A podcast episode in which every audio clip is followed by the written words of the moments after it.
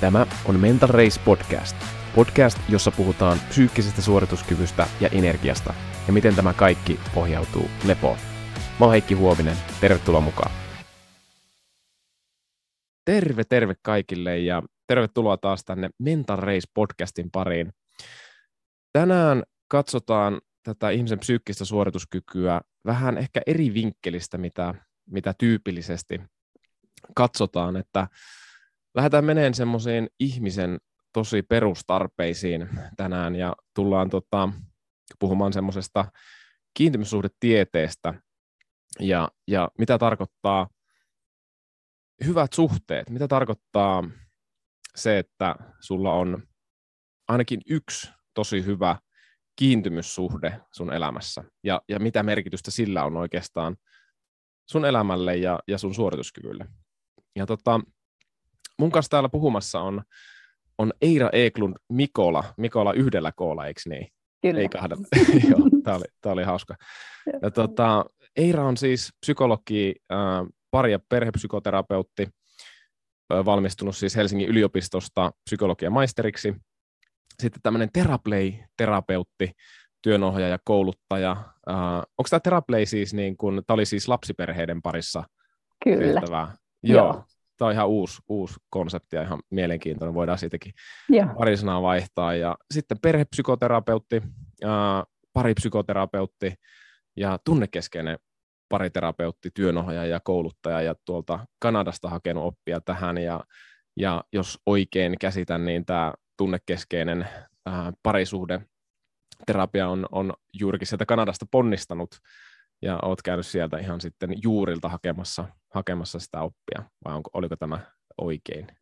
Kyllä sieltäkin, mutta silloin kun mä opiskelin, niin Pinomaa Hanna oli jo tuonut tämän menetelmän Suomeen, että mä olen sillä Joo. tavalla täällä Suomessa saanut opiskella, mutta tietenkin pätevöitynyt siellä Kanadassa sitten.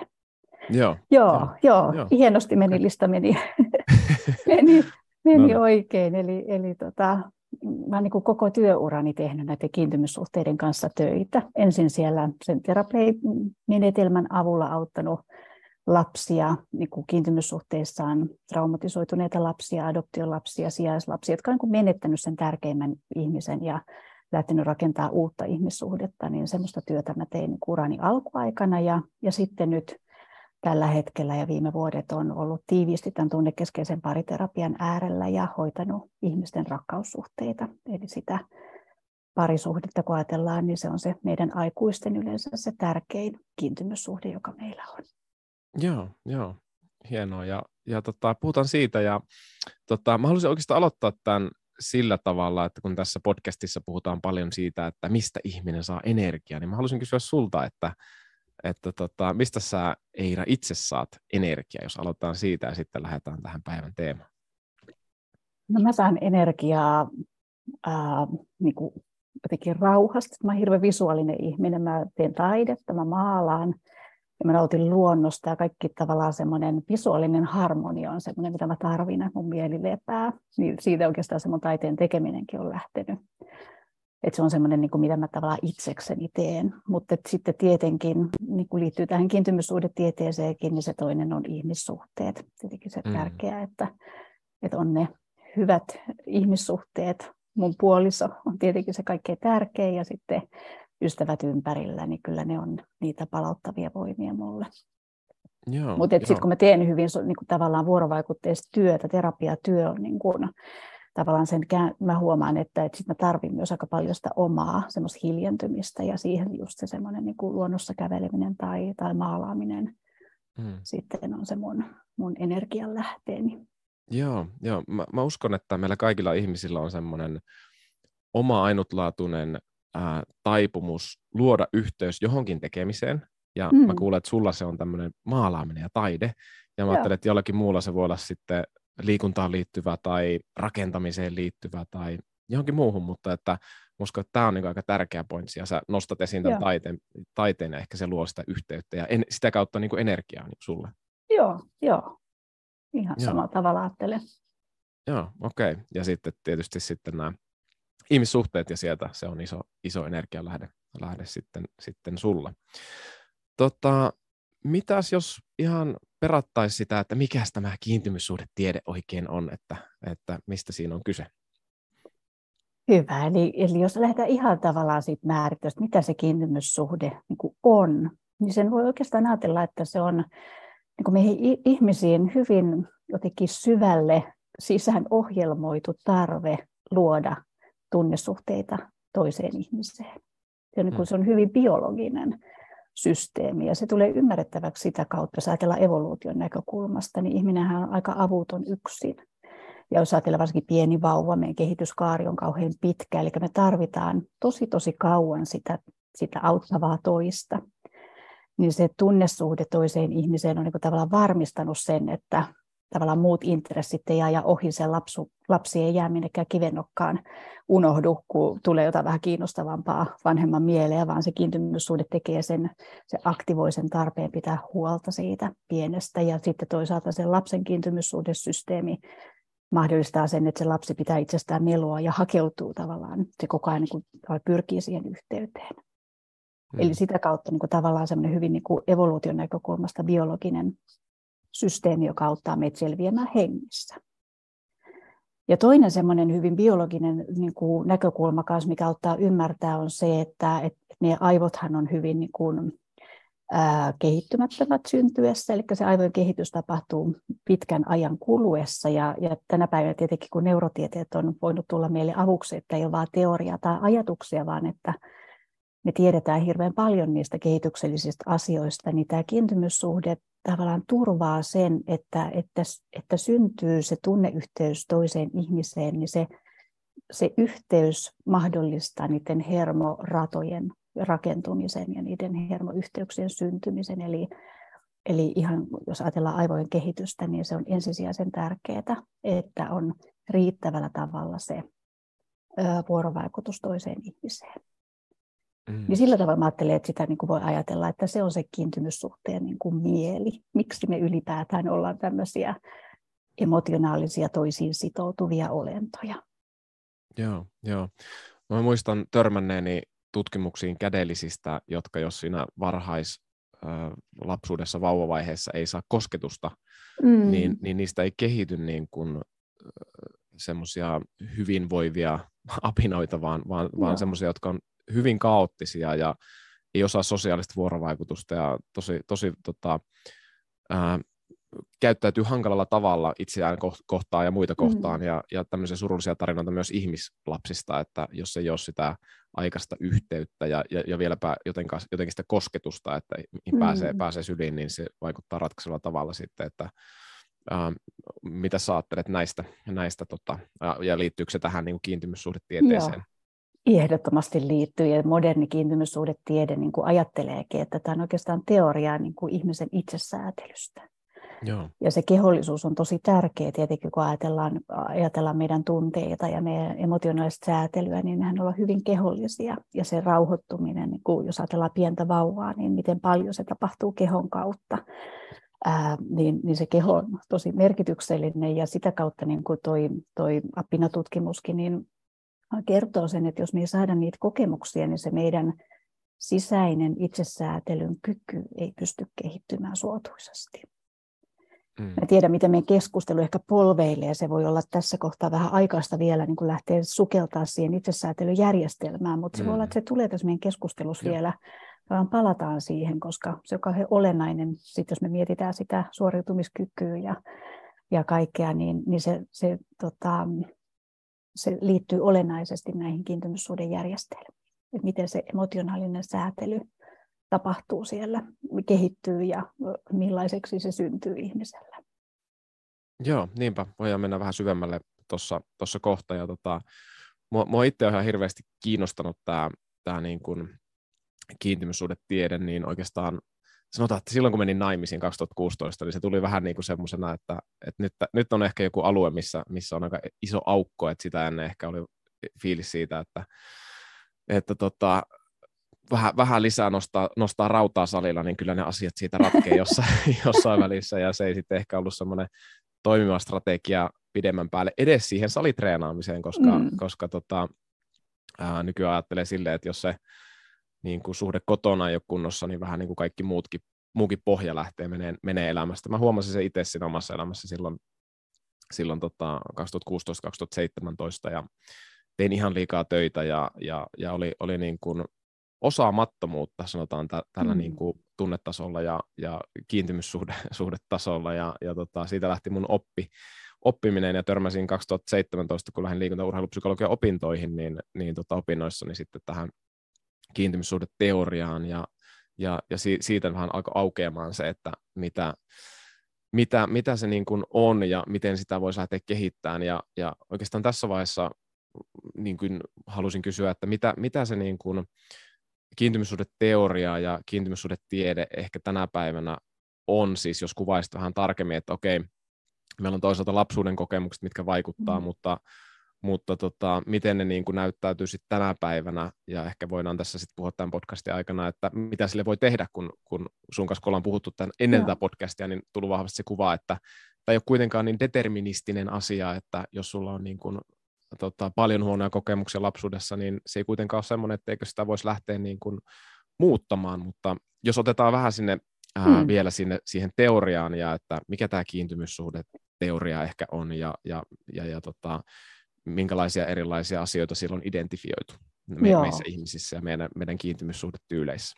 Joo, katsotaan millainen paketti me saadaan tässä mm. aikaa. Tämä on siis valtava teoria. Tämä on niin kokonaisvaltainen psykologinen tulokulma ihmisyyteen, ihmisen kehittymiseen, mielen kehittymiseen ja ihmissuhteiden ymmärtämiseen. Tämä on niin kuin siis ihan valtava valtava kenttä ja mä ajattelin, että mä olen itse tehnyt yli 20 vuotta töitä näiden asioiden kanssa ja mä edelleen suhtaudun jotenkin sillä nöyrän innostuneesti aina uusi, kaikki uusinkin suhde, suhde tota, kirjallisuuteen ja erilaisiin materiaaleihin, mitä mä löydän. Se on musta hirveän kiinnostavaa, että tietenkin hyvä tiede kehittyy koko ajan, niin katsotaan, millainen tiivistelmä me nyt saadaan aikaan.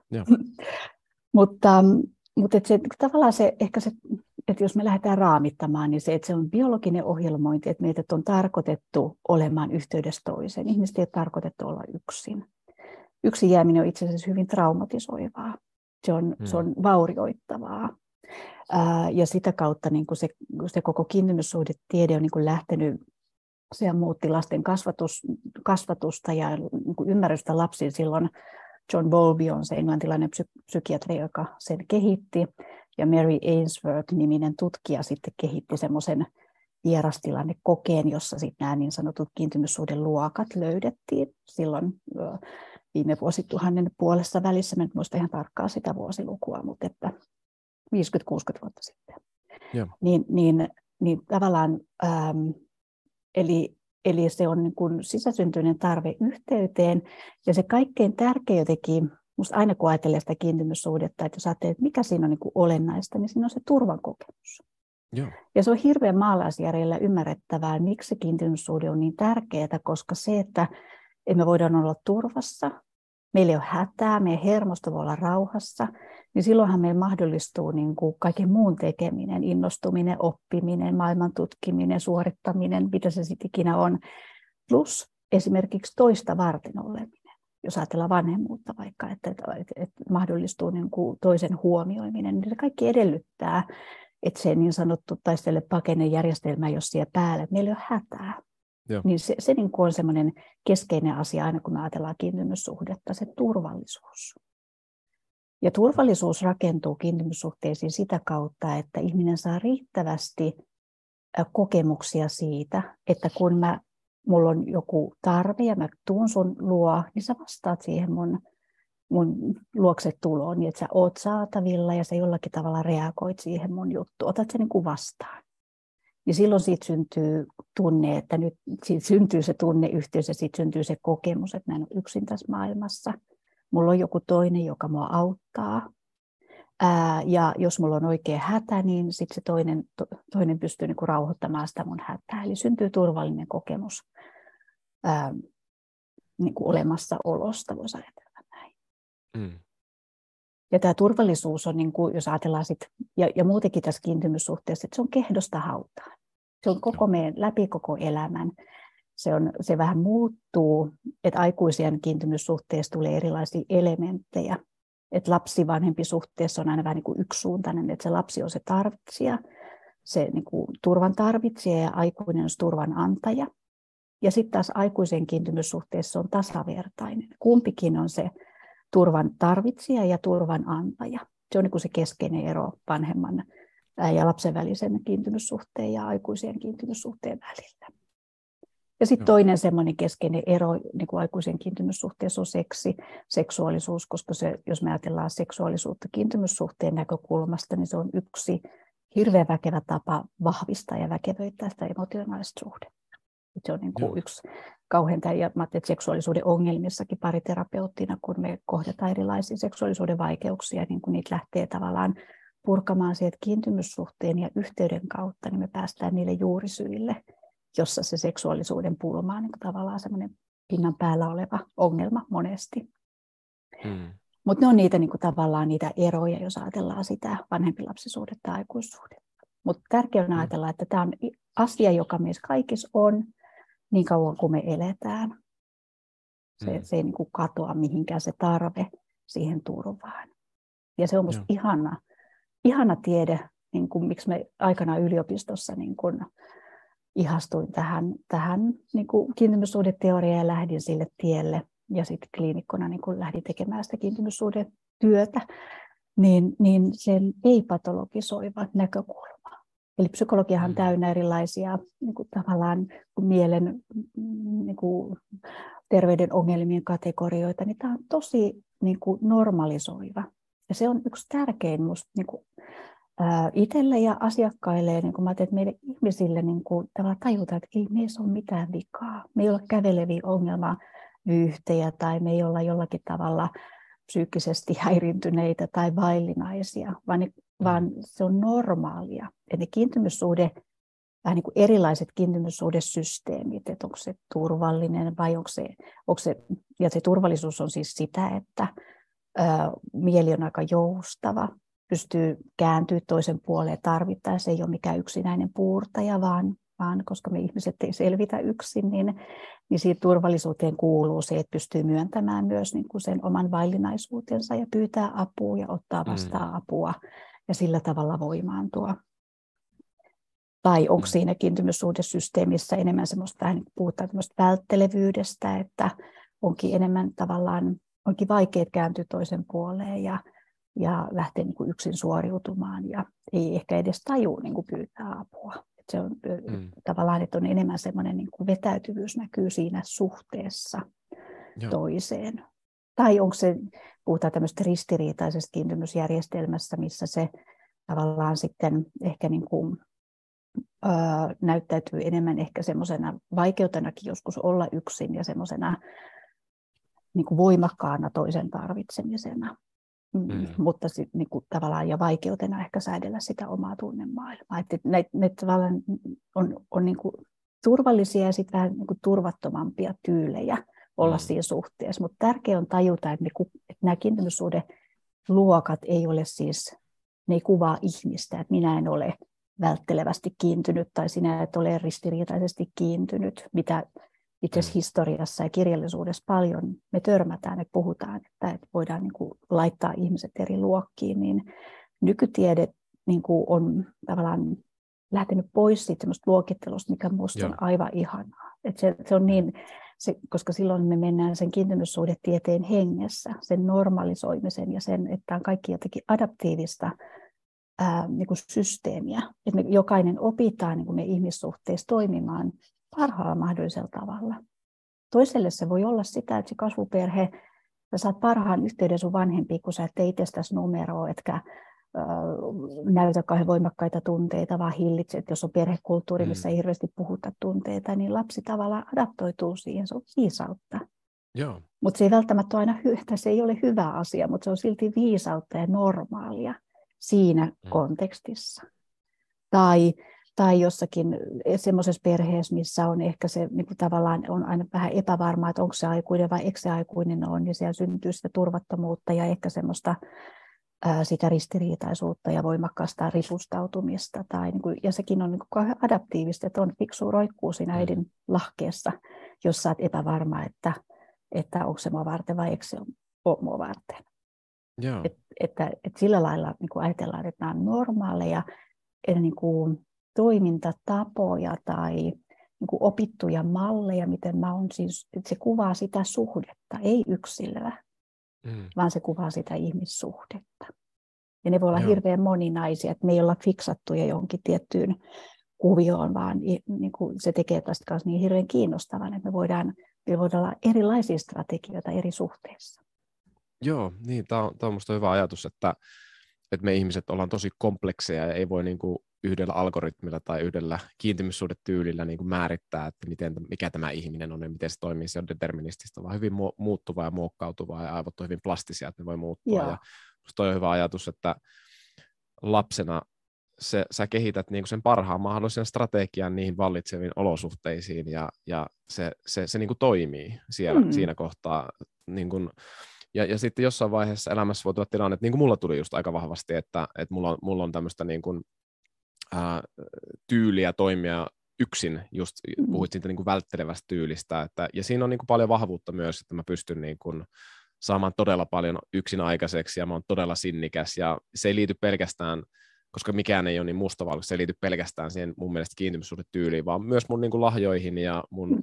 temperamenttiin, minkälainen mä oon ja mutta kuitenkin siellä on niin kuin myös tähän kiintymyssuhdetyyliin liittyvä asia, että, joka, joka vahvistaa semmoista yksin pärjäämistä, mitä mä näen paljon täällä mm. Suomessa muutenkin ja mun asiakkaiden keskuudessa, että pärjätään yksin ja painetaan harmaan kiven läpi. Ja tosiaan itselle tuli se kokemus, että se ei niin kuin aina sit auta. Ja sitten ehkä tullaan siihen, että, että tota, miten, miten sitä niin kuin voi, voi lähteä sitten työstämään, että mistä ottaa kiinni, jos tunnistaa, että mulla on ehkä nyt tämmöinen tyyli, että silloin kun mulla katkeaa se tunneyhteys ja mulla ei ole turvaa, niin sitten mä lähden ehkä vaan lisää pärjäämään yksin, tai mm. sitten kun mulla katkeaa se tunneyhteys, ei ole sitä turvaa, niin sitten mä lähden niin kuin aika voimakkaasti niin kuin, tota, hyökkäämään ehkä ulospäin, että meillä on ehkä tässä kaksi ääripäätä, että toinen ääripää lähtee just, just niin kuin yksin puurtamaan ja ehkä jopa välttelee, ehkä jopa pakenee, ja sitten toinen ääripää voi olla se, että,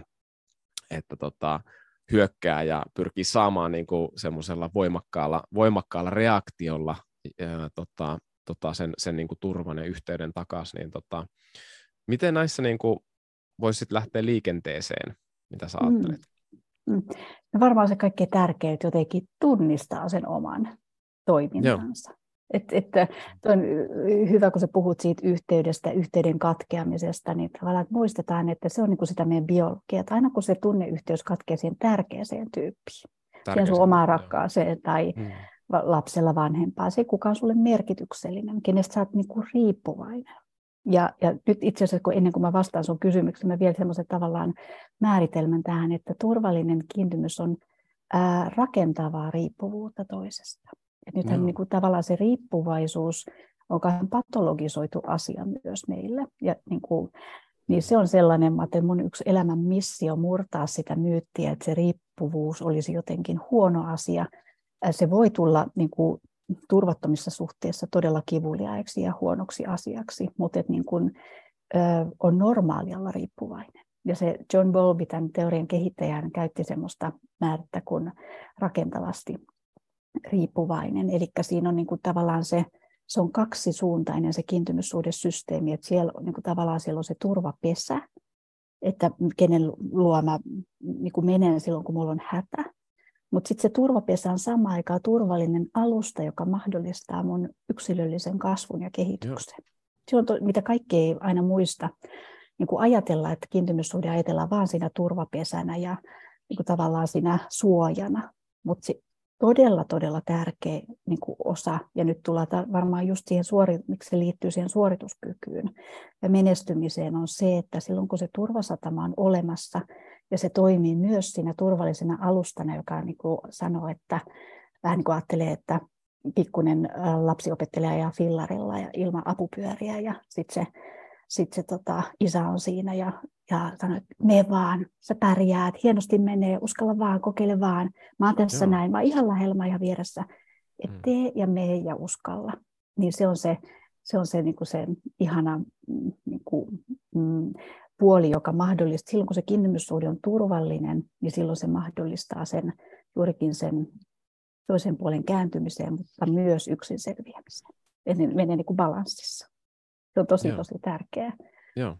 Tärkeä niin kuin, ää, tavoittaa tässä koko ajattelussa, että ne kulkee siinä yhdessä. Joo. Mutta niin kuin jos tunnistaa, että jotenkin kallistuu vähän semmoisiin, tai jollakin tavalla, useinhan se tulee tunnistettavaksi, että sun kumppani alkaa jotenkin puuttumaan siihen tai reagoimaan, että missä sä Heikki oot, tai että mitä, mitä sä Eira nyt koko ajan siinä, siinä vaadit. Tai se, monestihan ne tulee niin kuin jotenkin niissä ihmissuhteissa, että itse välttämättä ei edes tajuaisikaan. Mutta että kun se, kun se, se eka juttu on, että tajuu, että okei, nyt mulla on tällainen toimintatapa, että mulla on vaikka ihan hirveä duunipaine, ää, mä oon tosi kuormittunut, ja mä huomaan, että mä suljen mun kumppanin koko ajan ulkopuolelle. Mä en Joo. kerro sille, mitä tapahtuu. Ää, mä vaan yksin, mä menen katsoa vaikka Netflixiä, mä yritän saada mun ajatukset pois siitä, siitä paineesta. Mä työnnän niitä hankalia tunteita sivuun. Ää, tunnistaa sen, että okei, siinä on nyt semmoinen vähän niin kuin välttelevä kiintymyssuhdestrategia kyseessä. Et silloin kun on oikeasti on paineinen ja hätäolo, niin ei käännykään hakea lohtua, turvaa, myötätuntoa, ikään kuin sitä palautumista sen toisen hermoston avulla, sen toisen yhteyden avulla, vaan lähtee niin kuitenkin yksin puurtaa, niin tunnistaa sen. Hmm. Tai just se toinen, mitä sä kuvasit, jos karrikoidaan, niin kuin ne on niin kuin tavallaan nämä kaksi tyyliä, että on tämä välttelevä, sitten on se ristiriitainen, se vaativa, se kriittinen, että samassa tilanteessa toiselta vaan rakentunut ihminen voikin olla tosi ärtysä, vaativa, mm. Vihainen, mäkättää tiskeistä ja mäkättää, niin kuin, tämäkin on tässä ja sä et ikinä sitä ja tätä ja tota, niin tavallaan tajuta, että hei, nyt mä käyttäydyn, nyt pusaakaan tapahtuu tämmöistä, mm. tämmöistä niin kuvioa, niin se tunnistaminen on se eka. Koska se tekee sen mikä terapiassakin tavallaan on pariterapiassa aina se ensimmäinen tärkein kohta, joka rauhoittaa tilanteen, on, että kumpikin kumppani tajuu sen oman palansa siellä. Ja se ei ole Joo. mikään helppo paikka. Se on itse asiassa aika kivuliaskin paikka tunnistaa, koska se on sitä huonoa käytöstä, sitä ikävää, mitä me kukaan ei oikeastaan haluttaisi tehdä. Ja silti me tehdään, niin sitten omaan peilin katsominen on välillä aika tuskallista. Niin niin tota, se on jo hieno asia, vaikka et se kellekään kertoisi, jos sä katsot sinne omaan peiliin ja, ja tajuat, että hei Eira, nyt mä oon ollut ihan hirveä. Mä oon ollut, mm. että mulla on kauhea paine, että mä huomaan, että mä oon mun kumppanille todella, todella niin kuin inhottava, Joo. hiukkunen ja vihainen. Niin se on niin kuin se steppi yksi. Joo, tämä on tosi niin kuin tärkeä niin kuin ite, itelle mä tunnistan tuossa ton, että tavallaan hahmottaa sen, että mä en ole se human being, joka on se, se niin kuin yksin vetäytyvä ja vaan on siellä kuplassa, vaan se on se human doing, joka mä teen sellaista, Joo. mutta min, se ei ole minun identiteetti tavallaan, että mä vaan oon niin kuin, ää, tota, passiivinen ja, ja niin edelleen. Se on vaan semmoinen strategia sit, kun mulla, niin kuin sä sanoit, että siellä pohjalla on semmoista hätää ja oikeasti tarvi, tarve niin kuin turvaan, tarve rentoutumiseen, tarve mm. yhteyteen ja sitten vaan kömpelöt keinot joskus joskus niin kuin sen tekemisen kautta niin tota, ratkaista se ongelma ja, ja tunnistaa itsessään sen ja huomaa myös puolisossaan, että ei se olekaan se nalkuttava akka, että se, sillä, sillä on tämmöinen strategia niin kuin, niin kuin siihen, mm. Hänellä myös siihen halu päästä yhteyteen ja päästä palautumaan, päästä elämään hyvää elämää ja, ja, ja tunnistaa, että se on semmoinen jäävuoren huippu siellä. Mm. ja, ja se pinna alla on se ihminen. Mm. Ja, ja lähteä sitä katsoa, että mitkä ne tarpeet siellä, siellä jäävuoren, jäävuoren alla on. Joo. se, se on niin kuin, joo.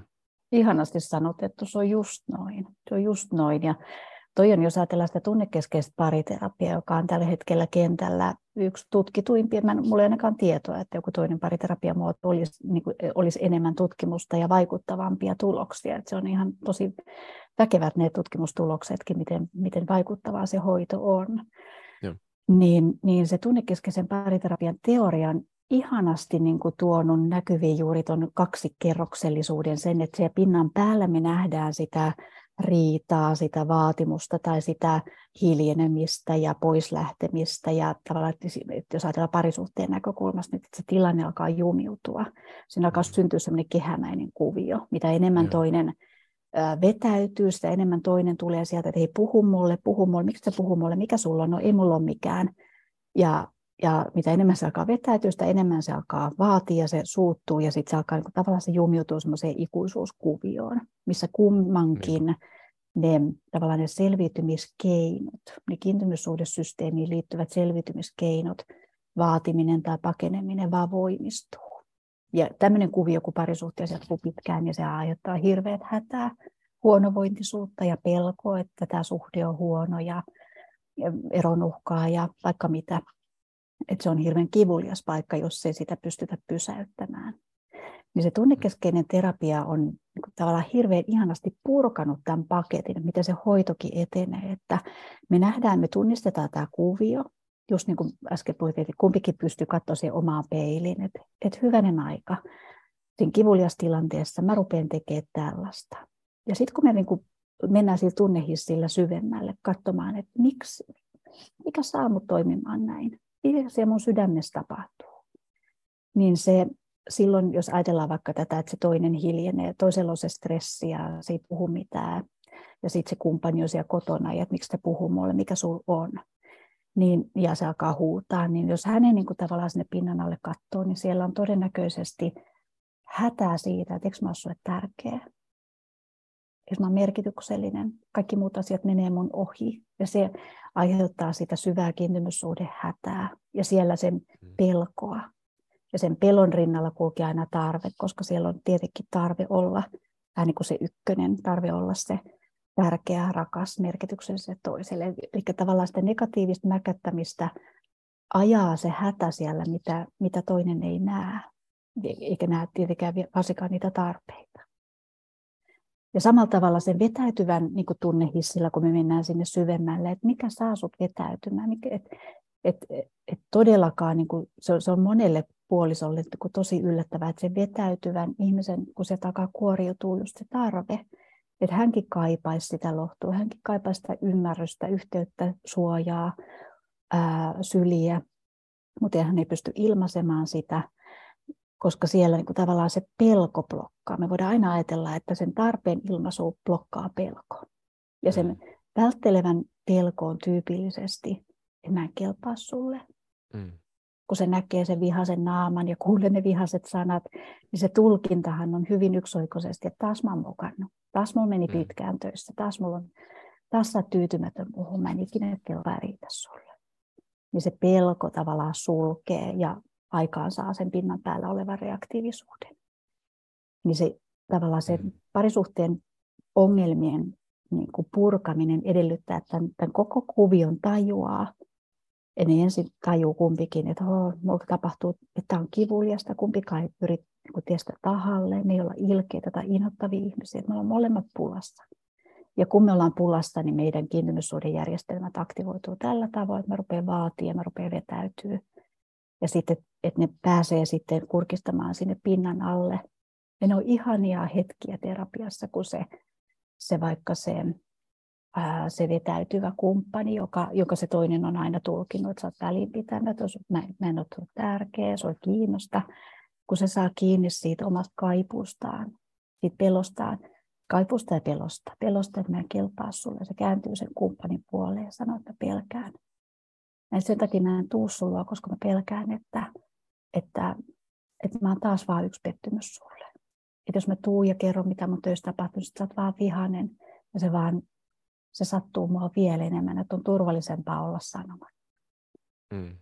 Mutta mä itse asiassa kaipaan ihan hirveästi sun luo. Mä tarvitsisin, mä haluaisin jakaa, mä tarvitsisin sun apua, mä oon ihan pulassa.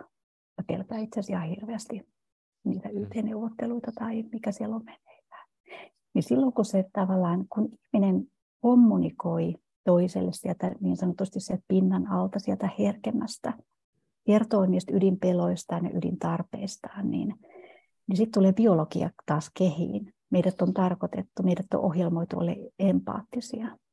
Meidät on ohjelmoitu pitää toisestamme huolta. Se on tosi syvällä meidän biologiassa. Se aktivoi sen toisen ihmisen hoivajärjestelmää. Hmm. Niin silloin ne omat tarpeet, mutta minä, minä, minä, sitä, tätä, tota, niin ei enää aktivoidukaan, vaan sieltä tulee se lämpö, sieltä tulee ehkä ne kyyneleet. Ja, hmm. ja kun mä kysyn sieltä asiakkaalta, että nyt susta tuntuu tässä ja nyt, kun, kun Kalle kertoo siitä, että hän tarvii sua, niin se, se toinen, se kumppani sanoo, että ei mikään voi olla parempaa. Musta tuntuu niin hmm. hyvältä, musta tuntuu, että mä oon tärkeä. Hmm Ja mm. asiakkaille mä aina sanon, että kun tämän uskaltaa tehdä, niin voi ajatella, että se on vähän niin kuin lahjan antaminen toiselle. Kun sä kerrot sun pelosta ja tarvitsevuudesta, niin, niin sä silloin ruokit sen toisen ydintarvetta. Että jos ajatellaan just se vaativa, tässä on ollut niin kuin sen pelkoon, että mä en ole sulle tärkeä.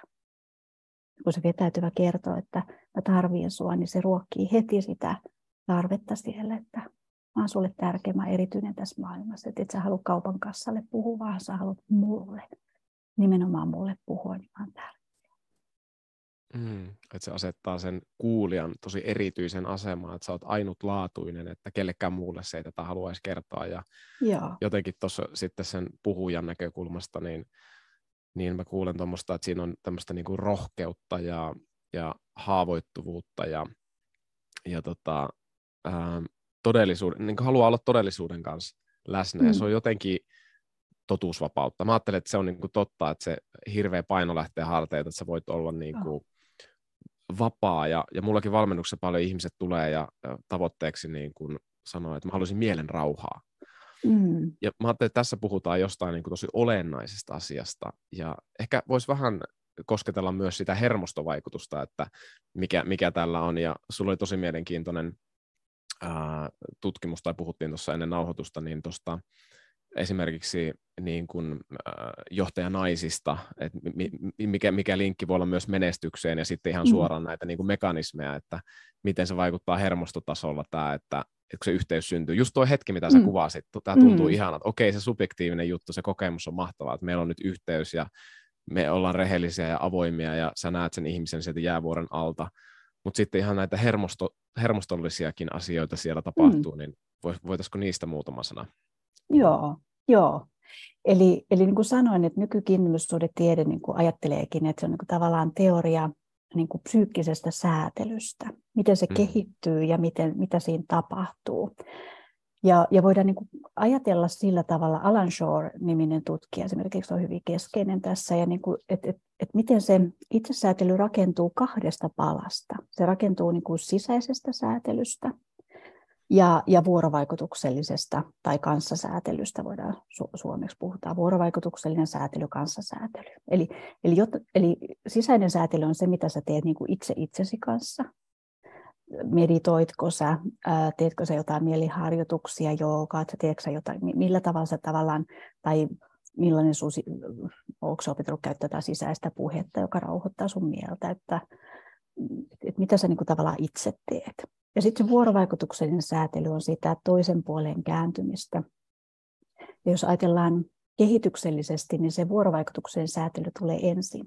Se sisäinen Joo. säätely ei voi kehittyä ennen niin kuin tyhjiössä tai yksin, vaan se tarvii sen, ne kokemukset siitä, niin kuin mä puhuin, että ne hermo, hermostollisesti se kehitys, se ei ole niin kuin hermostollisesti mahdollista vauvan säädellä itse itseään, vaan hän tarvii sen ne kokemukset, jotka rakentaa niitä hermoverkkoja ja niiden kokemusten kautta se sisäinen säätely niin kuin mahdollistuu.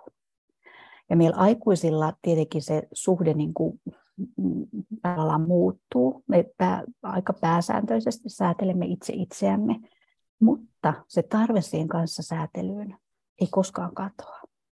Ja, ja, ja, ja juurikin kun elämä tuo tullessaan meille jokaiselle vaikeita paikkoja, niin kuin tavallaan sietämättömiä paikkoja, semmoisia, mitä niin kuin oma se psyyke ei pystykään niin kuin riittävästi jäsentämään ja riittävästi niin kuin tavallaan hyvällä tavalla säätelemään sitä tunne yhtiä, minkä se tapahtuma aiheuttaa. Ne on tilanteet, missä me ehdottomasti tarvitaan toista, jotta mm. me voidaan suotuisasti selvitä niin kuin erilaisista vastoinkäymisistä. Eli siinäkin taas niin kuin, meidät on luotu olemaan kontaktissa toiseen. Meidät on luotu tarvitsemaan toisiamme. Se on normaalia. Niin, niin sillä lailla niin on hyvä ajatella sitä itsesäätelyjärjestelmää ja ehkä miettiä itse, että, että mit, mites, mites mulla, että kun mulla tulee vaikea paikka, niin yritänkö mä käyttää vain sitä sisäistä säätelyä vai onko mulla millaisia niitä kanssasäätelyn kanavia käytettävissä? Kuka on mulle sellainen? Ja mm. mielenkiintoista aikuisien kiintymyssysteemissä on sitten se mielensisäinen kanssasäätely, että kun jos ajatellaan pieni lapsihan tarvii sen ihan konkreettisesti, että niin kuin mennä sen vanhemman luo ja mennä syliin ja saada se säätelyapu ihan fyysisesti. niin mehän, me aikuiset ei tarvita sitä aina, vaan me voidaan mielikuvilla hakeutua toistemme luo. Ja se on minusta niin ihana ajatus, että silloin kun sulla on turvapesä tässä maailmassa, sanotaan nyt vaikka, että mä menen jonnekin jännittävään, pitää vaikka jotain, jotain esitystä ja mua jännittää hirveästi, niin se, että mä voin hakeutua mun mielessäni, mun, niin kuin hakea mun miehen kasvot siihen ja kuulla sen ääni, että me vaan Eira, sä pystyt siihen, mm. se menee hyvin. Et se, niin silloin se mun kiintymyshahmoni on mun mukana, vaikkei hän ole pitämässä mua kädestä kiisiä, kun mä puhun. Mutta hän on niin kuin mun mie- mielessä turvapesänä. Ja sitten siellä mielessä on myös se turvapesä, että jos mä mokaan ja tämä menisi aivan surkeasti, niin mä tiedän, että mä menen kotiin ja mä voin itkeä ne itkun ja sä sanoit, että ei se haittaa, se oli vain yksi puhe. Eli mm. se, se, että niillä on se niin tavallaan se kanssasäätelyn kanava, se turvallinen kiintymyssuhde, satama siellä jossakin, niin se tavallaan mahdollistaa meille riskinottoa, uskallusta tehdä asioita, ylittää itseä. Tavallaan se turvapesä niin kuin luo sen, sen, sen niin kuin maailma, avaa sen maailman. Koska jos, jos mä niin kuin teen stiplun tai mokaan, niin, niin mä voin aina palata sinne tankkautumaan, kunnes mä voin taas uskaltaa yrittää uudestaan. Joo, jos se sitä turvapesää, niin sä tiput jonnekin avaruuteen hallitsemattomaan mm. tilaan. Ja mä oon itse huomannut tämän niin käytännössä, että jos mulla on joku iso uusi juttu, niin kaikkein paras niin kuin, ää, tapa prepata on halausvaimon kanssa siinä ensiksi. Nyt on oppinut niin kuin, hakemaankin sitä, että aikaisemmin se oli tota, ää, sitä, että et, niin kuin, vetäytyy enemmän itseen sisälle, mm. mutta, mutta se on jännä huomata, mikä eri vaikutus, miten mä avaudun sit eri tavalla myös, niin kuin jos mä menen pitään jotain u- e, uudelle yleisölle jotain uutta juttua, niin tota, se just tämä kanssasäätely kyllä toimii niin kuin ainakin mun kokemuksen tasolla, että se on paras se vaimo halausi just nämä sanat, mitä siellä on. Ja jännä, jännällä tavalla, mitä sä mm. sanot sitten, että se voi niin kuin muuttua itsesäätelyksi sitten, että sä voit palauttaa sen halauksen mielikuvan vaikka, tai ne kasvot, mm. mitä sä sanoit tuossa, ja ja, ja, ja se ihan fyysisesti rahoittaa hermostoa ja, ja, mm. ja valmistaa sinua niin siihen huippusuoritukseen, että kun me puhutaan, urheilussa puhutaan tämmöisestä niin kuin, ää, käännetystä U, ää, niin kuin, tuota, niin kuin vireystilateoriasta, jossa tota, vireystilan kasvaminen on hyvä tiettyyn pisteeseen asti sille suorituskyvylle, mutta se vireystila mm. menee liian pitkälle, niin sitten se suorituskyky alkaa niin kuin laskeen. Ja tämä on Joo. aika hyvä, hy, hyvä yksi itsesäätelyn keino, keino sitten, tämä niin kuin sosiaalinen säätely ja myös ehkä mielikuvissa palaaminen, jos ei se fyysisesti ole siinä, siinä paikalla. Mm. Ja, ja tämä on tämä niin kuin mun maailma, missä mä työskentelen, ää, psyykkinen suorituskyky ja myöskin ehkäpä tämmöinen self-help-maailma, niin, mm. niin, niin se, se taipuu välillä semmoisen aika narsistiseenkin puoleen, ja unohdetaan se, tämä, tämä niin kuin, just tämä positiivinen riippuvuus, mistä sä tässä puhut, mm. musta se on niin kuin todella hieno ajatus, ja sillä tavalla puhuttiin tuon Ville Ojasen kanssa, joka on, joka on psykologi kanssa, ja, ja tota, tutkinut niin kuin, tai väitellyt neurotieteistä, ja hän puhuu tästä samasta asiasta myös, että että et me niinku muodostetaan ensin suhde itseemme muiden kautta, mm. ja sitten me muodostetaan suhde muihin itsemme kautta sen jälkeen, Joo. että ne on, ne on, ne on, se on semmoisia jänne paradokseja, mutta että ne on riippuvaisia toisistaan nämä, ja, ja, ja ollaan niinku kuitenkin perustavalla lailla riippuvaisia. Ja, ja tota, eh, ehkä muutama sana siitä, siitä ihan sitä hermostollisesta jutusta. Se oli tosi mielenkiintoisia tutkimuksia just, just tota, äh, esimerkiksi näistä, jos sulla on tunnekeskeistä parisuudeterapiaa ja suhteesta tulee turvallisempi, että m- miten se vaikuttaa niin kuin, äh, ihmisten stressireaktioihin ja sinne hermoston tasolle. Ja, Joo. Ja, tota, tai haluatko kommentoida tota, mitä äsken Joo. ehkä sitten tähän kysymykseen? Joo, joo, mun mieli meni jo siihen tutkimukseen. Joo. Ehkä me joo. hypätään suoraan siihen. Joo, okay. Tosiaan ihan mahtava tutkimusasetelma on tehty. Se Susan Johnson, joka on tämän tunnekeskeisen pariterapian kehittäjä, semmoisen toisen tutkijan kanssa kuin Jim Cohen, niin, niin teki semmoisen tutkimusasetelman, jossa, jossa ne oli naisia, ne, ne koehenkilöt, ne sai sähköiskuja ja, ja niiden aivoja seurattiin, mitä, siinä, mitä siellä aivoissa tapahtuu, kun se sähköisku tulee.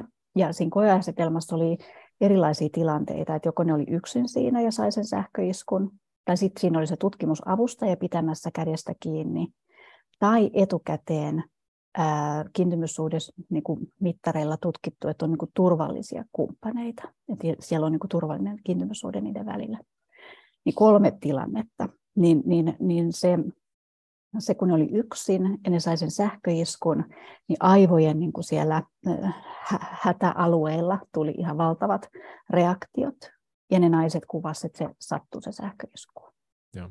ja samalla tavalla, ei ehkä niin voimakkaasti, mutta samalla tavalla tapahtui myös sen tutkimusavustajan läsnä ollessa. Mutta kun se oli se turvallinen kiintymyshahmo siinä, se oma turvallinen kumppani pitämässä kädestä kiinni, niin ne raportoi, että se sähköisku ei juurikaan sattunut. Ja aivotasolla se hätäaktivaatio ei tapahtunut. Eli se on huikea tutkimustulos siitä, miten se turvallinen yhteys toiseen ihmiseen niin kuin hermostollisella tasolla vaikuttaa meihin. Tämä ihan, niin kuin, musta ihan jäätävä tämä, mm. tämä ihan mahtava mm. tämä tutkimusasetelma. Ja sitten ne jatkoi itse asiassa vielä sitä tutkimusta ja ne teki, ne etsi pareja, jotka on, tur, jossa oli niin kuin turvaton suhde ja sitten tietenkin tämä Suusan halusi todentaa tämän tunnekeskeisen pariterapian vaikuttavuutta, niin sitten ne, ne sai ne turvattomat pariskunnat 20 istuntoa muistaakseni sitä tunnekeskeistä pariterapiaa, ja tämä sama koeasetelma tehtiin uudestaan, ää, niin, niin se, ää, mikä oli niin kuin aikaisemmin tavallaan se tu, turvattomuudesta että se turvaton kumppani ei rauhoita, niin sitten kun oli saanut sitä terapiaa ja se mittareilla oli katsottu, että se kiintymyssuhde oli muuttunut turvallisemmaksi, niin se näkyy myös siellä aivotasolla. Eli se aivojen hälytystila ei aktivoitunut ja se kipukokemus ei ollut niin voimakas. Hmm. Niin tämä on, tämä on tosi mielenkiintoinen ja tärkeä tutkimustulos just siihen ja semmoinen lohdullinen meille kaikille, että niin kuin ikinä ei liian myöhäistä, me voidaan aina rakentaa sitä turvallista yhteyttä toiseen. Me voidaan korjata vanhojakin haavoja, kipeitäkin, traumaattisiakin ihmissuhdekokemuksia, vaikka aika ja paikka, niin kuin paikka ja ihminen on eri. Eli vaikka se haava olisi tapahtunut suhteessa vanhempaan, niin sitä voidaan hoitaa suhteessa sun nykykumppaniin. Olla niin, tavallaan se kiintymyssysteemi on koko ajan niin kuin muokkautuva, niin se on minusta semmoinen, no se on varmaan syy, miksi mä teen pariterapiaa, miksi mä rakastan tehdä sitä, miksi mä olen tällä alalla, koska se on niin ihmeellistä saada todistaa sitä, sen turvattomuuden muuttumista turvallisuudeksi ja se, miten, miten ihmiset kuvaa, mikä merkitys sillä on heidän elämään, miten se muuttaa niin, kuin, niin syvällä tasolla tavallaan kaikkea niin, niin se on minusta tärkeää jokaisen, joka tässäkin nyt kuuntelee tavallaan, että kun me kaikilla on eri, jokaisen meillä on kipeä kokemuksia, väitän. Mm. Niin, niin toisilla enemmän, toisilla vähemmän, mutta jos niin kuin tunnistaa, että edelleen jotkut kauankin aikaa sitten olevat niin kuin kipeät kokemukset kapeuttaa elämää tai niin kuin, ö, on taakkana, niin, niin niihin asioihin voi puuttua ja, ja vaikuttaa tänä päivänä se on minusta tosi lohdullinen ja toivorikas näkökulma. Joo, joo. Et, et, tota, ja oma, omassa valmennustyössä on kyllä huomannut ton just, että et kaikki me ollaan semmoisia äidin pikkukakkapyllyjä, että me löytyy, löytyy niitä semmoisia tuskia ja ristiriitoja ja haasteita ja, ja se on jotenkin ollut iso, iso opetus, kun tuolla formula-maailmassa pyörinyt ja, ja niin sanotusti huippusuorittajien kanssa ja ja ehkä nuorempana ajattelin, että siellä jotenkin asiat on paremmin ja niille, ne ihmiset on vaan jotenkin kovempia ja fiksumpia ja kaikkea muuta, mutta, mutta sitten tämä vanha totuus, että samaa kaurapuuroa ne syö, niin se on, mm. sen on nähnyt hyvin konkreettisella tavalla ja se, että nämä elämän tämmöiset tietyt realiteetit niin koskee meitä kaikkia ja, ja tota, rahalla ei voi tämmöisiä asioita ostaa ja se, ja se toinen puoli on just se, että tämä on sitten ilmasta myöskin, myöskin sitten, että kun lähdet rakentamaan sitä, sitä hyvää turvasatamaa itselleen ja, ja mä ajattelen, mulla, mulla niin tämä oma, oma niin kuin valmennusfilosofia pohjautuu just tämmöiseen niin kuin levon ajatukset, levosta käsin lähtevään, lähtevään niin kuin tekemiseen, ja mä uskon, että se on mm. ja hyvää näyttöä siitä, että se on myös niin kuin flown vahva pohja, että meillä on enemmän mahdollisuuksia päästä sinne flowhun silloin, kun meillä on se, on se halaus siellä takana mm. mielikuvissa tai fyysisesti, ja, ja silloin me pystytään semmoiselta pohjalta ponnistaa, joka päästää meidät niin kuin todella niiden mahtavien lahja, lahjojemme kanssa niin kuin, ää, tulen läpi myös vaikka menemään, koska silloin, silloin pystytään niin kuin ilman varauksia mennä, koska meillä on kuitenkin sitten mm. olemassa aina, vaikka onnistui, epäonnistuisikin, niin kuitenkin sitten, sitten turvasatama ää, siellä mm. taustalla.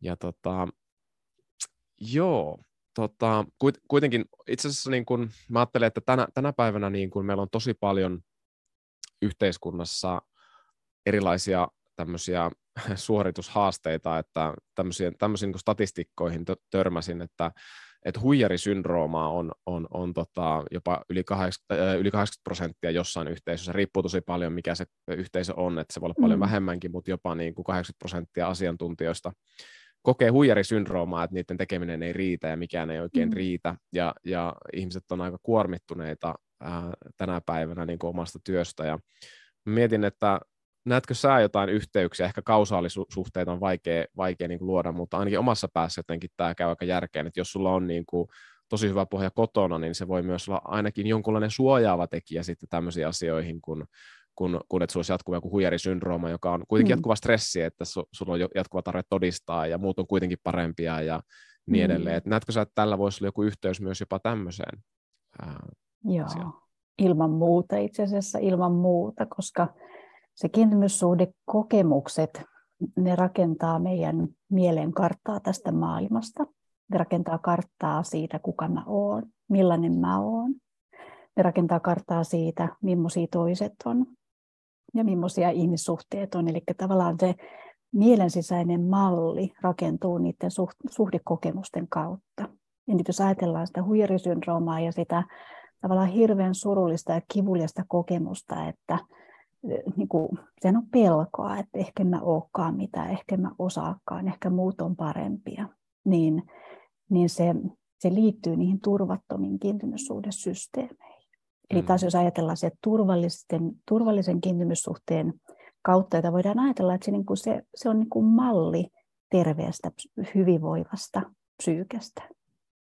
Eli silloin, että et ihminen on joustava, ihmisellä on riittävän hyvä itsetunto, riittävä niin kuin usko itseensä, että mä pystyn ja ää, kyky hyväksyä itsensä ää, ja, ja riittävät niin kuin coping-keinot, niin kuin erilaiset säätelykeinot, se on sitä turvallisuutta. Niin sitten se turvattomuus taas näkyy siinä, että, että siellä onkin niin kuin tavallaan ne mielensisäiset mallit itsestään negatiivisempia. Että mä en olekaan mm. ehkä tärkeä, mä en olekaan ehkä riittävä, mä en olekaan ehkä hyvä. Ja sitten siihen liittyy, kun se on aina, on aina niitä vuorovaikutuksellisia kuvioita, että täytyy muistaa, että näin, niin ihminen ei ole niin kuin tyhjössä, vaan että kun se on vuorovaikutuksessa ja siellä on se turvaton mielensisäinen niin kuin malli toisesta, niin se, että nyt vaikka kun mä puhun tässä, me, ollaan, me nähdään toisemme, niin jos, mä, jos sä katsoisit mua jotenkin vähän terävästi tai jotenkin, ja nyt sä katsot ihan lempeästi, niin se on, tässä on rauha, mutta leikitään sellaisen ajatuksen, että sä katsoisit mua vähän kyseenalaistavasti, tai, tai just noin kulmistaisit vaikka kur, kulmia, kurtistaisit kulmia, niin mun mielen niin kuin sisäinen apparaatti voisi tulkita sen, että nyt sä kritisoit mua, tai nyt sä oot eri mieltä, tai ehkä oli ihan tyhmä juttu, mitä mä äsken sanoin, joka sitten vaan ruokkii sitä negatiivista käsitystä itsestä. Että se on niin kuin tavallaan semmoinen, semmoinen kehämäinen kuvio sekin, että, että tavallaan, että vaikka jos ajatellaan työkontekstissa, että pomo olisi semmoinen aika suoraviivainen tyyppi ja semmoinen ei kauhean empaattinen välttämättä ja semmoinen niin pehmeä, vaan että vähän halkipoikki pinoa ja helposti niin kuin kulmat kurtussa ja suoritetaan, niin tämmöinen ihminen, kenellä on koke, pelko siitä, että näin ehkä olekaan mitään, niin tulkitsee väärin sitä todennäköisesti koko ajan sitä pomoa. Ah, tässä oli pettynyt mua. Vaikka se pomo oikeasti olisi. Se on varmaan voisi olla vaikka ihan fiiliksissä, että, että nyt oli hyvin tehty, mutta se ei osaa vaan ilmaista sitä. Ja, ja näin se tavallaan se automaattinen merkityksen anto, niin kuin tulkintakoneisto, mikä meillä on, niin ylläpitää sitä huijarisyndroomaa, sitä kivuliasta kokemusta, että musta ei olekaan mihinkään. Joo onkohan siinä ehkä jopa isompi tarve sitten etsiä niitä yhteyden merkkejä muista ihmisistä, jos kotona se yhteys ei ole kunnossa, että et, en tiedä, tuli vain omaan mieleen, että maalaisjärjellä ajatellen voisi, jos on se yhteys, mikä on aivan tosi perustarve, niin sitä ei ole mm. kotona, niin sitten vielä enemmän tulkitset kaikkien muiden ilmeitä, että hyväksyykö toi, onko mulla yhteys, eikö mulla Joo. ole, mikä tämä tilanne on. Joo, ja se liittyy siihen enemmän siihen, tähän siihen ristiriitaiseen kiintymyssuhdesysteemiin, että on tavallaan kauhean niin kuin, kauhean just tämmöinen vähän niin kuin anturit koholla ja tarkkailla ja seuraa, tekee nopeita tulkintoja. Sitten se, ehkä se toinen turvaton malli, se, niin kuin se, se vetäytymisen niin kuin strategia, niin se on ehkä enemmän semmoista, että ohittaa, ei niin kuin tavallaan rekisteröikään. Tavallaan työntää ne sivuun. Että se just toi, mitä sä kuvasit, niin liittyy semmoiseen tietyn sorttiseen tu- turvattomaan systeemiin. Joo, okei, okay, okei. Okay. Joo. Tota, um, mä muistan jossain vaiheessa mainitsit tämmöisestä tutkimuksesta äh, johtajanaisista ja, ja heidän menestyksestään ja kiintymyssuhde ähm, tai tun, tu, tunnesuhteen laadusta, mikä heillä on kotona, niin, niin tota, äh, oliko sulla tästä jotain? jotain joo, mä, kun me puhuttiin, mä, joo, joo, mä yritin etsiä hirveästi, kun mä en muista, mistä, mistä mä okay. sen nyt lukenut, mä en löytänyt sitä lähdettä nyt tähän näin, mutta että tavallaan se, mitä me tiedetään, siis tutkimuksia on tehty tuhansia, niitä on tehty siis ihan valtava määrä, ja se niin kuin, tavallaan se, niin kuin, ne, se iso niin kuin, tavallaan tutkimusaineisto, mitä, mitä meillä on, niin, niin se, sen kautta tavallaan me saadaan hyvin vakuuttava näkökulma siihen, että se turvallinen kiintymyssysteemi, niin kuin, ähm, mä oikein listasin. Tähän, mä ajattelin, että että et mitä niin kuin, että et, et se, se lisää niin kuin itse, kykyä hyväksyä itse semmoisena kuin on, itse myötätuntoa, itse tuntoa, minäpystyvyyttä, se äm, mm. ilman, että on jotenkin arrogantti tai itsekäs tai niin jotenkin muita dissaava. Se mahdollistaa paremmat selviytymiskeinot, se mahdollistaa paremman kyvyn niin kuin säädellä tunteita, optimismi, toiveikkuus, palautuminen on parempaa, ilman, että sulkee niin kuin tavallaan todellisuutta pois. Ja pystyy, niin kuin tavallaan, pystyy palautumaan kuormittavistakin tilanteista ollen yhteydessä kaikkeen siihen, mikä on totta, ilman että täytyy niin kuin tavallaan tunkea pois. Ja, ja, se, että, ja, ja, ja kauhean tärkeä asia, jos ajatellaan menestymistä työssä, kun sä et ole vain yksinäinen menestyjä, vaan usein se menestys liittyy myös kykyyn olla sosiaalinen ja olla hyvä yhteisön jäsen, niin se turvallinen kiintymyssysteemi myös niin kuin ää, lisää ää, niin kuin taitoa olla myötätuntoinen toista kohtaa, ottaa toisia huomioon. Et, et tosiaan niin kuin toi oli vain yksittäinen joku niin kuin faktatutkimus, mutta että tässä on ehkä niin kuin hyvä niin kuin nähdä, että et, et kaikki tämä kiintymyssuhde tutkimus, mikä meillä on, niin se tuo näitä elementtejä, jos ajatellaan, että mikä, se hyvä suori, mikä mahdollistaa sen hyvän suoriutumisen. Niin se on tosi, tosi vaikuttava se, se tota,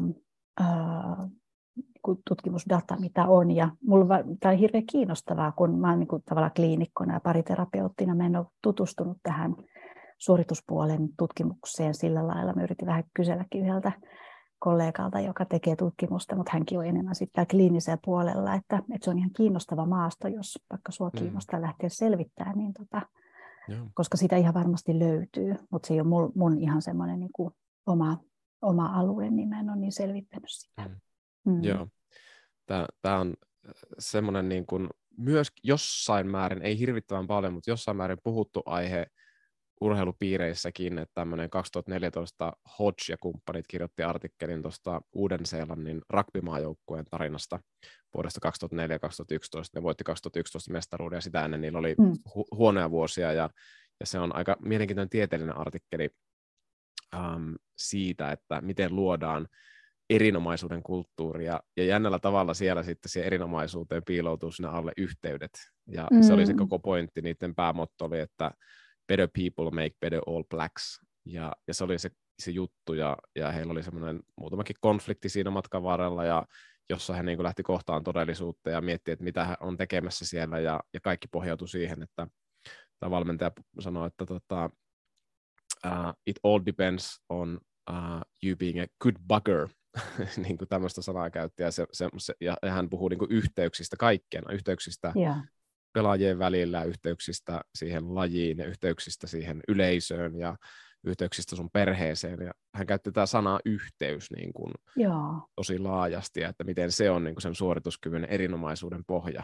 Minusta se oli niin kuin mielenkiintoinen, ehkä linkkaa nyt tähän meidän. On todella, todella. Ja sitten jos ajattelee joukkuelajina tai niinku mm. niin työ, työpaikan tiimiä, että me ollaan niin kuin me, me ollaan, niin kuin, me ollaan samalla puolella. Me ei olla toisiamme vastaan, me ei olla toisillemme uhkia, me ei kilpailla keskenään, vaan me tehdään niin kuin yhdessä. Että siellä ei ole just joku yksi, yksi suoloilija, joka haluaa niin kuin sen sulan hattuunsa vaan, niin kuin, ja jotenkin työntäisi muita pois, vaan niin kuin, sekin on minusta tätä, niin kuin todella sitä, sitä yhteyttä ryhmässä, joka mahdollistaa sit ryhmän hyvän suorituksen. Joo, joo. joo. Kyllä, joo. kyllä. Ja tota, mä, mä ajattelin, että tätä voisi hieman valottaa semmoisen niin käytännön esimerkkien kautta. Mä lyhyesti voisin niin kuin omasta elämästä sanoa, mitä, mitä tämä on niin kuin mulle tehnyt. Mä huomaan, että mitä enemmän niin kuin yksin puuran ja pärjää. Mä voin saada monenlaistakin menestystä siinä, mutta tota, siinä on semmoinen jännänlainen niin kuin ylpeys seuraamuksena.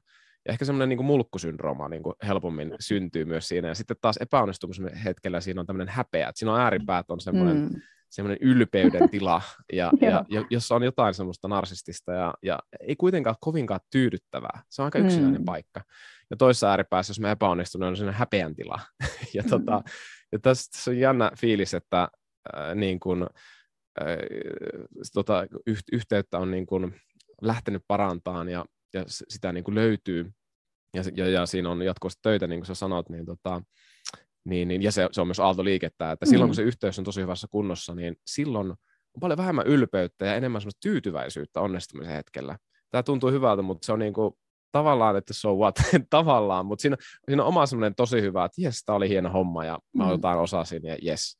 Mutta siitä puuttuu joku semmoinen niin kuin ylpeys, joka on ehkä ollut myöskin semmoinen vähän hankala tunne.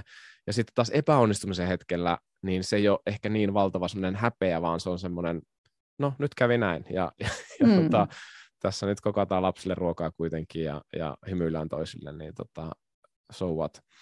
Ja, ja tota, niin, herättääkö tämä mitä ajatuksia ja ehkä, ehkä, ehkä sitten sun, sun kokemuksiin, koska sulla on tosi paljon niin kuin, kokemusta siitä, että mitä ne matkat on silloin, kun lähdetään työstämään tätä mm. tunneyhteyttä siellä kotirintamalla. Mm, ihan jotenkin tosi elävästi ja hyvin kuvasit sitä tavallaan sitä nimenomaan sitä yhteyttä, että mitä se on, miten epätyydyttävää ja kivuliasta se on olla kaikkien tunteiden ja kokemusten kanssa yksin versus ja. se, että joku ihminen jakaa ne mun kanssa. Se, se, on, se on juurikin, juurikin jotenkin musta niin se, se ydinasia ihmisen hyvinvoinnissa. Taas niin kun ajatellaan, että meitä ei ole tarkoitettu olemaan yksin, että se, se menestyminen, se niin kuin ihanat asiat, jossa teet jotain tai pärjäät, suoritat tai näet jotain ihanaa, että se ei kukaan niin kuin todenna sitä, ei kukaan ei jaa sitä sun kanssa, niin, niin, niin mä ajattelin, että tuleeko se tavallaan se ylpistyminen siitä, että joutuu itse niin kuin tavallaan boostaamaan, antaa itsellensä niin kuin tavallaan se sisäisen dialogin, että tämä oli hyvä ja vitsi mä hyvä. Ja, koska ei ole kukaan toinen, joka sanoisi, että hei vitsi sä olit tosi taitava tänään. Niin sittenhän ei tarvitse niin itse lähteä boostailemaan sitä. Mm. Niin, niin se, se niin kuin, se todentaa se toisen reaktio sen, että oh, mä oikeasti mä voin luottaa siihen, mä oikeasti, se on ihan totta, mitä tapahtuu. Joo. Ja sitten toisaalta toi häpeän kuilu, mistä sä puhut, mihin putoo, niin sehän on tosi, ha, niin kuin se on tosi kivulias kokemus meille ihmisille, koska häpeä, jos ajatellaan tunteita, niin tunteet on aina, niillä on aina joku toimintatendenssi, ne on aina niin kuin tavallaan, niillä on funktio meidän järjestelmässä, ja aina niin kuin saa meidät toimimaan jollain tavalla, niin häpeän tavallaan se toiminta, niin kuin koodi on piiloutua, kääntyä pois. Niin silloin se, se tulee vielä niin kuin raskaammaksi se mokaaminen tai se menetys, koska sit kukaan ei ole niin kuin auttamassa sua sieltä pois, kun se häpeän tunne niin kuin vie sua mm. poispäin, ei pystykään kohdata toista. Ja tässä tullaan nyt, mä, tota, mä vuosia sanonut, että, että mun, mun niin kuin ihan lempilause tässä elämässä on, että se mikä on jaettavissa, se on kestettävissä. Se on niin ihana lause, se on mun vastaaton seinällä ja se todentuu aina uudelleen ja uudelleen. Koska me, tosiasia on, että me joudutaan kohtaamaan tosi kipeitä asioita meidän elämän mm. aikana. Niin me selvitään niistä, jos joku jakaa ne meidän kanssa. Se, mikä on jaettavissa, on kestettävissä. Ja nyt just luin yhtä uutta kirjaa. Mä oon siis kysellyt kaikilta kollegoilta, että kuka tän on sanonut, kun se ei ole mun lause. Ja sitten se on ollut vähän nologi, että mä niin puhuin ja että mä niin lainaan jotain ja mä muistan, kuka se oli. Niin niin tota, se on Dan, Daniel Siegel niminen kiintymyssuhdetutkija, joka sen on sanonut, että mä olen onnellinen, että nyt mulla on sille, niin kuin, se on mennyt oikealle mm. tontille, se on hänen lauseensa, niin, niin se tulee niin eläväksi tuossa sun kuvauksessa kanssa, että, että se Joo. mikä on jaettavissa on kestettävissä ja sitten siihen voisi laittaa toisen lauseen, että se mikä on no nyt mä keksin mitään kauhean hienoa, mutta niin tavallaan se, että silloin kun se ilo on jaettavissa, niin se kaksinkertaistuu tai moninkertaistuu. Joo, joo. Että se, se niin kuin tuska pienenee ja se ilo kasvaa silloin, kun mm. ne jaetaan. Ja jotenkin tuossa, mitä aikaisemmin sanoit, että, että, että sekä se jakaja että se jaetun asian kuuntelija, että se on semmoinen win-win, semmoinen mahtava niin kuin spiraali, Joo. Turbo, turbo ylöspäin jotenkin, että et, et siinä molemmat niin kuin saa, että siinä ei niin kuin mitata, että kumpi tässä on nyt kuunnellut ja, ja kestänyt sitä, mitä sinä olet jakanut minulle, vaan, vaan että molemmat niin kuin voittaa ja, ja tavallaan se, joka puhuu niitä syvimpiä juttujaan, tarpeitaan, niin se osoittaa niin, kuin niin kovaa luottamusta että, mm. ja, ja, ja uskoa siihen, että sinä kestät tämän. Että, että kun mä kerron sen, niin mä luotan, että sä kestät tämän ja me yhdessä kestetään tämä. Ja, ja kun sen stepi yli menee, niin siellä on se toisen validointi luotettavimpana ihmisenä ja, ja sitten sä saat ne purettua ne omat, niin siinä on, jotenkin se on mm. vaan niin kuin pelkkää voittoa. Se on niin, se on just noin, pelkkää voittoa. Pelkkää, voit, pelkkää voittoa. Ja silloin kun sitäkin voi ajatella niin kuin parisuhdetta, kun ajattelee, niin se on jatkuvaa riskinottoa. Mm. Ei, niin kuin pitkä suhdekin kokee erilaisia niin kuin haastavia aikoja ja tavallaan kyllä me aina pysytään niin kuin tavallaan sitä rohkeutta ja riskinottoa, että uskallaks mä tulla näkyväksi toiselle tämmöisenä haavoittuvana, en niin kauhean täydellisenä, uskallaks mä näyttää mun, mun niin kuin huonommat puolet ja, ja saada sen kokemuksen, että mä oon rakastettava kokonaan, mä oon rakastettava tämmöisenä, vaikka mä aina pärjääkään, vaikka mä oon aina, aina niin kuin kahden mukavakaan ja, ja vaikka mulla on mm. tämmöisiä pienuuden kokemuksia tai mitä tahansa, niin tavallaan se onnellinen jos ajatellaan onnellisen parisuhteen niin kuin ydin on se, että pari osaa kummallakin on riittävä kyky korjata ne tunneyhteyden katkokset, eli kääntyy toisen puoleen, korjata ne riidat tai, tai puhkasta se puhumattomuuden kupla, jollakin tavalla niin kuin rakentaa sitä yhteyttä. Ja kyky ottaa sitä riskiä ja tulla näkyväksi semmoisena kuin on, semmoisena vaillinaisena tyyppinä, mitä me mm. kaikki ollaan. Ja se oli ihana, kun sä joskus tuossa aikaisemmin sanoit, että miten huojentavaa se on. Sä käytit sellaista sanaa kuin huojentavaa, niin, mm-hmm. niin joka kerta oikeastaan, melkein joka kerta, kun mä terapiaistunnossa, kun mä vaan, tavallaan mä vien ihmiset sinne syvempiin kokemuksiin, mä autan niitä rohkaistumaan ja jakamaan kumppanilleen sitä syvintä. Niin joka kerta oikeastaan, kun mä kysyn, että miltä susta tuntuu. Nyt vaikka meillä on ollut aika raskaskin istunto ja on ollut tosi kipeitä asioita vaikka puhuttu. Mä kysyin, miltä sinusta tuntuu nyt, että millainen tämä kerta oli sulle? Niin pääsääntöisesti ihmiset sanoo, että mä oon tosi huojentunut. Hmm. Mä oon niin helpottunut. Mulla itse asiassa hmm. paljon kevyempi olo kuin mitä mulla oli, kun mä tulin. Vaikka hmm. se on ollut, niin kuin vaikka olisi pelännyt, pelännyt. Mun muista yksikin mies sanoi, kun mä kysyin sitten taas terapia tullessa, mä kysyin, että no millä, millä ololla tänään tuut, tai niin niin kuin jotenkin yritän virittyä, että missä meiningeissä ne ihmiset on, niin mä muistan aina yksi mies sanoi, että no musta tuntuu vähän kuin teuraalle tulisi. Hmm. Niin, että voi kuvitella sitä, että ei ole mikään helppo paikka tulla pariterapiaa, vaan pelkää sitä syytetyksi tulemista tai huonona näkemistä. Ja sitten kuitenkin, kun se tavallaan se oma herkkyys, haavoittuvuus, kun sen uskaltaa paljastaa, niin, niin se on, se on niin kuin turvallinen kokemus ja se on tosi huojentavaa. Joo, joo. ja se pelon portaan ylittäminen, sen, se on se kova porras ja sanoit, että se eka joo. steppi just, että tunnistaa sen tilanteen ja sitten, sitten se, sen, sen pelon, jos siitä lähtee, uskaltaa mennä yli, niin siitä voi tapahtua tosi hyviä asioita. Ja tota, mä ajattelin, että jos tähän loppuun ottaisi tota, että mitä, mitä ihmiset voisi tehdä, että jos huomaa, että parisuhteessa on kehitettävää, ja mä uskon, että kaikilla meillä. Mä ajattelen, että tämä parisuhdekin on semmoinen taitolaji myös, sitten mm. voi oppia niin kuin loppuun asti itsestä ja toisesta, ja, ja kehittää sitä, ja kehittää sitä mahdollisuutta siihen yhteyteen, joka mä, ollaan paljon puhuttu, miten, miten hyvä asia se meidän monellakin tavalla on, ja, mutta että miten, miten niin kuin parisuhteessa oleva voisi lähteä viemään eteenpäin, mistä pääsee vaikka tunnekeskeiseen pariterapiaan, ja toinen asia, että jos ei ole parisuhdetta, niin mit, mitä tälle asialle voisi niin kuin tehdä? Mm, mm. No jos lähdetään siitä, että jos ei ole parisuhdetta ja kokee yksinäisyyttä ja jotenkin tunnistaa semmoista turvattomuutta tai vaikeutta jotenkin niin kuin muodostaa läheisiä ihmissuhteita, niin, niin tietenkin sitä voi miettiä, että voisiko ottaa pieniä riskejä. mitä niin kuin seurat, lähteä tutkimaan, että jos mä vaikka jonkun kaverin puoleen käänny ja kerronkin jotakin vähän diipimpää kerrankin, mitä siinä mm. tapahtuu. Joo. Ihan niin kuin tavallaan lähteä testaamaan turvallisesti niin kuin pienin askelin, niin se voi olla tosi tosi hämmästyttävää. Joo. Ja voi sitten tietenkin, jos on niin kuin paljon kipua taustalla, paljon yksin jäämistä tai kaltoinkohtelua tai niin kuin traumaattisiakin kokemuksia, jotka niin kuin auttaa ymmärtämään, miksi, miksi on niin kuin vaikea luottaa toisiin, miksi on vaikea rakentaa läheisiä ihmissuhteita, niin silloin yksilöterapia voi olla se ensimmäinen polku, jossa se turvallinen terapeutti tarjoaa sen kanssa säätelyn mahdollisuuden ja, ja tavallaan sen, sen kokemuksellisuuden siitä, että miltä se tuntuu olla suhteessa toiseen turvallisesti.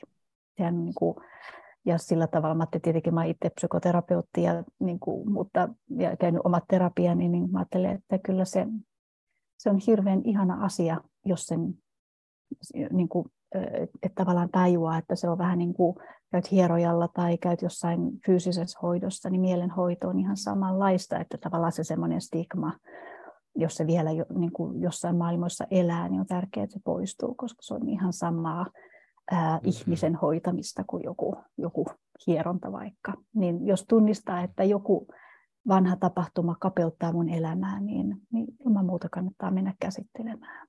Ja nykyisin on aika lyhyitäkin terapia muoto, että se ei tarkoita niin kuin suoraan kolmea vuotta, vaan, vaan niin kuin, että on hirveän erilaisia terapioita. Mutta tunnistaa ja luottaa siihen, että tälle asialle on jotain tehtävissä. Joo, on, joo pieniä riskejä. Että tämä niin. tämä niin kuin tämä, että ottaa sen askeleen just tässäkin sitten, menee niin. hakemaan jostain, ja ihmisiä on kaikkialla, niin tota, mm. jostain ihmisestä kiinni, ja, ja, ja jos ei se sitten sitä kautta aukene, niin on myös sitten sitten tota, terapia hyvä mahdollisuus. Mä ajattelin, että tämä oli hyvä rinnastushieronta ja se voi olla vähän niin kuin sama kuin kuntosalilla käynti, että Joo. sitä voi sitä muskelia kehittää ja kasvattaa, jos huomaa, että sitä haluaa ja siitä olisi niin kuin hyötyä. Mä uskon, että kaikille meillä olisi hyötyä näissä Joo. psyykkisissä taidoissa, parisuudetaidoissa, mm. kiintymyssuudetaidoissa, niin tota, Joo. kehitettävä. Joo. Joo, se muskelivertaus on hauska tota, vertauskuva, koska niin kun, se turvallisuus syntyy kokemuksesta, vähän niin kuin se lihaskin kasvaa niistä väännöistä, niin Aivan. se turvallisuus kasvaa jokaisesta kokemuksesta. Se ei kasva niin kuin itsekseen vaan ajatellen tai jotenkin, et, ja tärkeää ehkä tuossakin ajatella, että sä et voi yksin tehdä sitä matkaa. Sun täytyy saada siihen se rinnalle kulkia. Ja sitten kun ajatellaan sitä parisuhdetta, niin tietenkin ähm, voi olla tilanne, että ylipäätään vaikka kuuntelet tätä podcastia, niin sä menet kotiin ja päätätkin just ottaa niitä riskejä sun kumppanin kanssa, lähdet avaamaan ja kiinnostut siitä toisesta, että toinen puhuu vaikka työstä, niin no millainen fiilis sulla on? Miltä sinusta tuntuu? Tavallaan kiinnostua siitä toisen tunnemaailmasta, niin, niin silloin kun ei ole pulmia, niin siellähän niin kuin tavallaan lähtee automaattisesti synnyttämään sitä, sitä yhteyttä lisää. Mutta sitten jos niinku huomaa, että et okei, no meillä on, tuntuu vaikeaa jotenkin itse, että no mitä mä tässä nyt tekisin, tai, tai voi olla, että parisuhteessa on just semmoinen tila, tilanne meneillään, että se yhteys onkin ollut vähän pitempää katkolla, että ei, ei olekaan niin turvallista, niin sittenhän on, on erilaisia kursseja. Me ollaan esimerkiksi tehty sen mun kollegan Hanna Pinomaan kanssa tämän tunnekeskeisen pariterapian pohjalta semmoinen verkkokurssi, semmoinen kuin peloton parisuhde. Mm. Ja se mm. nimi syntyi siitä juuri, että turvallinen suhde on suhde, jos ei tarvitse pelätä, missä se on se turva ja luottamus, niin siinä kurssi käydään aika tiiviisti. Siinä on neljä jaksoa, että se voi tehdä niin kuin viikonlopun aikana. Niin käydään tämä parisuhteen negatiivinen kehäkuvio, tavallaan mistä me puhuttiin aikaisemmin, että mitä siinä yhteydettömyyden hetkessä tapahtuu ja kumpikin saa tutkia niitä omia pinnan alla olevia tunteita tosi ohjatusti ja turvallisesti. Et se on ollut, me ollaan saatu hirveän kivaa palautetta siitä, että se on semmoinen niin kuin helppo tapa mennä tämän parisuhteen tunneyhteyden äärelle. Mutta sitten tietenkin, jos, on, niin kuin, jos se tuntuu, että olisi vaikka niin hankala tilanne, että se kurssin tekeminen pelottaisi, että nyt sit tulee vaan lisää, lisää jotenkin hankaluutta, niin sitten tunnekeskeisiä pariterapeutteja, ihan vaan kun googlaa tunnekeskeinen pariterapia, niin löytyy meidän yhdistyksen sivut. Siellä on sellainen terapeuttiluettelo, mistä voi sitten... Ja, ki, ja sitten toisaalta myös kirjallisuus, että joskushan se, että sä luet jotain kirjaa, niin vie sua taas sitten jotenkin eteenpäin ja sä saat sanoja, millä sä puhut sun kumppanille. Et joskus sekin voi tehdä tosi isoja steppejä mm. sitten. Niin siellä meidän yhdistyksen sivuilla on myös niitä, niitä kaikki kaikille pareille tarkoitettuja Susan Johnsonin suomennettuja kirjoja. Suojelen sinua kaikelta ja kumpa sinut tuntisin paremmin on ne kirjojen nimet, mutta ne löytyy sieltä netistä kanssa. Joo. Et okay. Paljon on erilaisia mahdollisuuksia. Hei, ja semmoinen, jos ajatellaan ilmaisia, niin sitten on myös niin kuin Väestöliiton sivuilla on se, Pinoma Hanna on tehnyt, nyt mä en muista sitä vuotta, mutta siitä on jo aikaa, niin on semmoinen iloinen tunnekeskeinen parisuudekurssi. Okay. Että meidän, meidän peloton parisuhde on maksullinen. Se on vähän niin kuin tavallaan seuraava versio siitä, siitä ensimmäisestä, Joo. mutta tota, se löytyy myös ilmaisena palveluna se ensimmäinen Väestöliitosta. Joo. Joo. Joo. Joo. Joo, ihan mahtavaa. Ja mitä mulle jäi tästä mieleen on just ehkä toi, että ne kaksi, kaksi niin kuin tosi tärkeää juttua, että se tunnistaminen, että missä itse on ja, ja miten toimii, mitä on ne strategiat, mm. palauttaa yhteys ja tunnistaa se ja sitten sen jälkeen niin kuin ottaa se rohkeus, ottaa se loikka ja, ja siitä voi alkaa tapahtua hyviä asioita, saada kokemuksia, positiivisia kokemuksia sitten, sitten ja tota, ehkä nämä jäi mulle mieleen. Miten sä summaisit tätä keskustelua? Joo. Mutta ensin fiilistellä tätä, tämä oli niin ihanasti mm. sanottu. Se on niin, niin kuin, että mitä sun mieleen jäi jotenkin, mä ajattelen tälle mm. terapeutin näkökulmasta, niin semmoinen niin kuin ne tärkeimmät. No mulla varmaan niin kuin jotenkin, mä että haluan kiittää sinua Heikki, tämä oli ihana keskustelu. On aina kiinnostavaa keskustella siitä, mikä on se oma kiinnostuksen kohteen, niin, niin tota, on ollut tosi miellyttävä keskustelu. Ja sitten tämä, niin kuin, tämä maailma, että et, et, et me ollaan tosi erilaisilla kentillä työskennellään, mutta sitten samasta ihmisyydestä me puhutaan koko ajan. Niin se on mm. niin, mullakin on ollut pieniä ohuita ää, ty- työkonteksteja tuonne urheilupuolelle ja psyykkisen niin kuin, suoriutumisen ja valmennuksen puolelle, että et, et jotenkin mä olen niin iloinen, että, että tämä tämä ihmisyys niin kuin tulee, ja sitten tiedän minun kollegoja paljon organisaatioissa ja yritysmaailmassa, että, että tavallaan me puhutaan kaikki samaa kieltä, niin se on aina niin ilahduttavaa. Mm, kyllä, ihmisiä kaikki tässä ollaan. Ihmisiä ollaan, kyllä. Joo. Kiitos tosi paljon. Mä, tämä oli musta tosi hyvä ja, ja tosi tärkeä aihe, että mahtavaa, kun pääsit vieraksi. Kiitos, sulle oli tosi ihana olla. Kiitos. Kiitos hyvä kuulija, että kuuntelit tämän jakson Mental Race podcastia. Jätä ihmeessä arvostelu tästä jaksosta ja anna myös palautetta heikki at mentalrace.fi. Ota myös yhteyttä, mikäli sun tiimi tai yhteisö haluaa rentoa ja levosta käsi lähtevää valmennusta ja koulutusta psyykkisestä suorituskyvystä ja energiasta. Pysy linjoilla, niin jatketaan yhdessä tätä ihmiselämän ihmettelemistä.